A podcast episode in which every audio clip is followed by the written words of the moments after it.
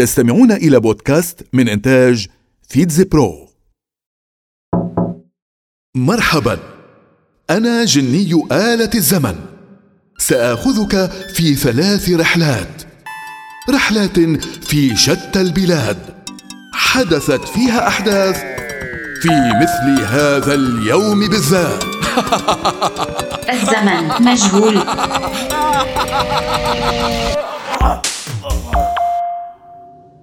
كرتشوف أنا يوري جاجارين رائد الفضاء السوفيتي المعروف. كنت أول إنسان يخرج إلى الفضاء ويدور حول كوكب الأرض. في رحلة استمرت 108 دقائق. قمت بذلك على متن مركبة الفضاء السوفيتية فوستوك واحد. في عام 1961 وتحديدا في الثاني عشر من إبريل. وفي نفس اليوم من عام 1981 انطلق من كولومبيا أول مكوك فضاء وكان اسمه STS واحد. لذلك قررت الجمعية العامة للأمم المتحدة اعتبار هذا اليوم يوما دوليا للرحلة البشرية إلى الفضاء. كما تسمى هذه الليلة أيضا بليلة ليلة يوري أو حفلة الفضاء العالمية. 1946 مرحبا أنا سوريا. كنت أول دولة تنتدب عليها فرنسا وتنال استقلالها.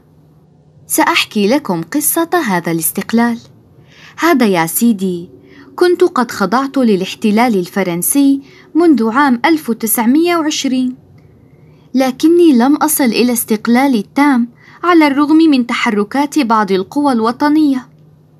وبحلول عام 1940 كنت قد وقعت تحت سيطرة حكومة فيشي الفرنسية الموالية للفكر النازي أثناء الحرب العالمية الثانية.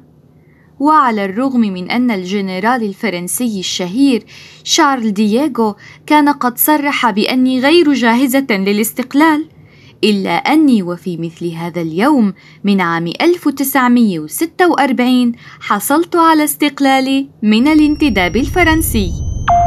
1877 كونيتشوا.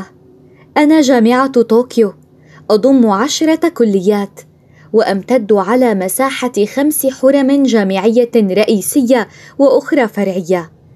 أحوي بداخلي مستشفيين اثنين ومكتبة ضخمة تضم أكثر من ثمانية ملايين كتاب ومجلد.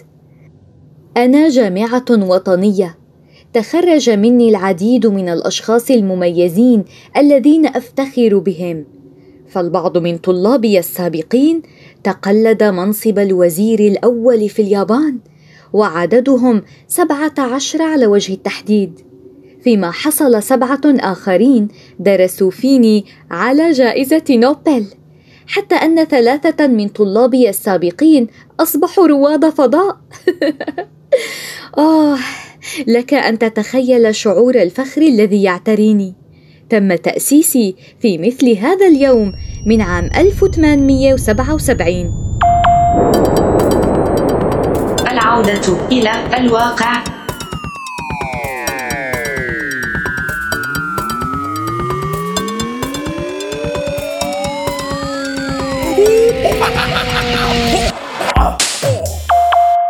استمعتم إلى بودكاست من إنتاج فيتز برو.